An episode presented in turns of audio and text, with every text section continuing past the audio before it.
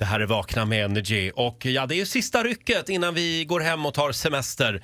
Eh, Ola, vi listar säsongens bästa busringningar. Ja, och vi har kommit fram till plats nummer åtta. Plats ja. nummer åtta, ja. Eh, och vad har vi idag? Ja, vi har Elsa som ska till Rhodos. Vi höll det internt. Elsa är ju vår programassistent Hannas lillasyrra. Ja, just det. Och hon Ja. var så laddad för så här tjejresan. Det är en riktig grisresa de ska på. Och kröka och, Ja. och liksom göra allt det här som man gör på Rhodos. Jaha. Men jag ringer här nu och det, nej, det blir ingen resa. tror jag. Aj då. Ja. Hej Elsa. Detta är Elsa Billén.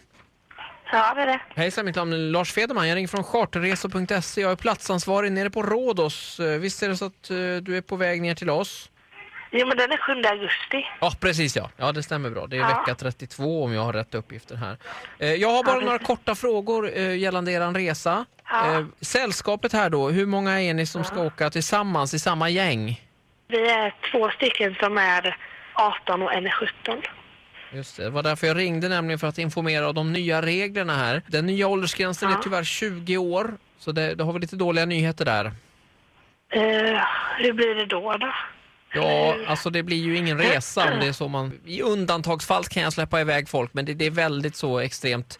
Okej. Skulle ni beskriva er som ett partygäng? Är det en partyresa ni ska åka på?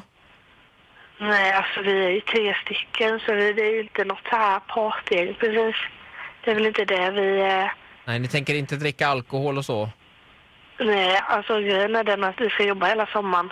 Och då Ja. tänkte vi bara, men då hade det kunnat vara kul att åka iväg eller så liksom. Jag vet inte. Vi har ju ett uttryck som vi kallar för grisresa. Det är ingen sån grisresa. nej, det tror jag inte. Kan ni tänka er att gå på museum när ni är där nere? Eh, Jag vet ju inte. Vi är ju som sagt bara 17-18 år. Det är inte så kul kanske att gå på museum.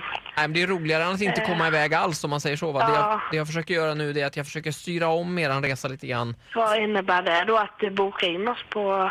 Ja, jag kommer boka er på en guidad tur och det är sån här flamländsk konst va. Man väver eh, sån här vävstol, såna här öppna landskap. eh.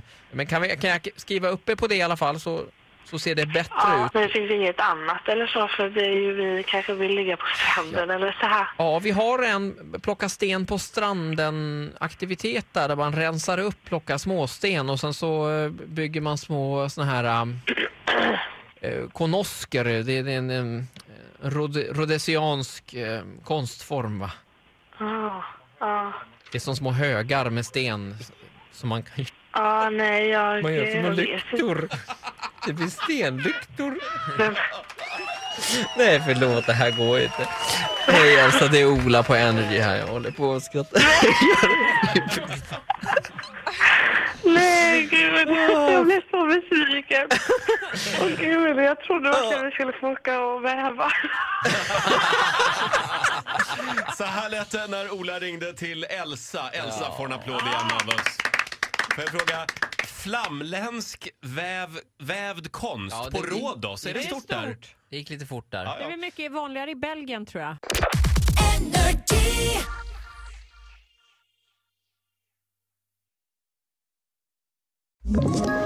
Ett poddtips från Podplay.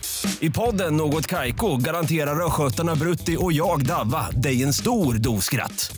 Där följer jag pladask för köttätandet igen. Man är lite som en jävla vampyr. Man har fått lite blodsmak och då måste man ha mer. Udda spaningar, fängslande anekdoter och en och annan arg rant.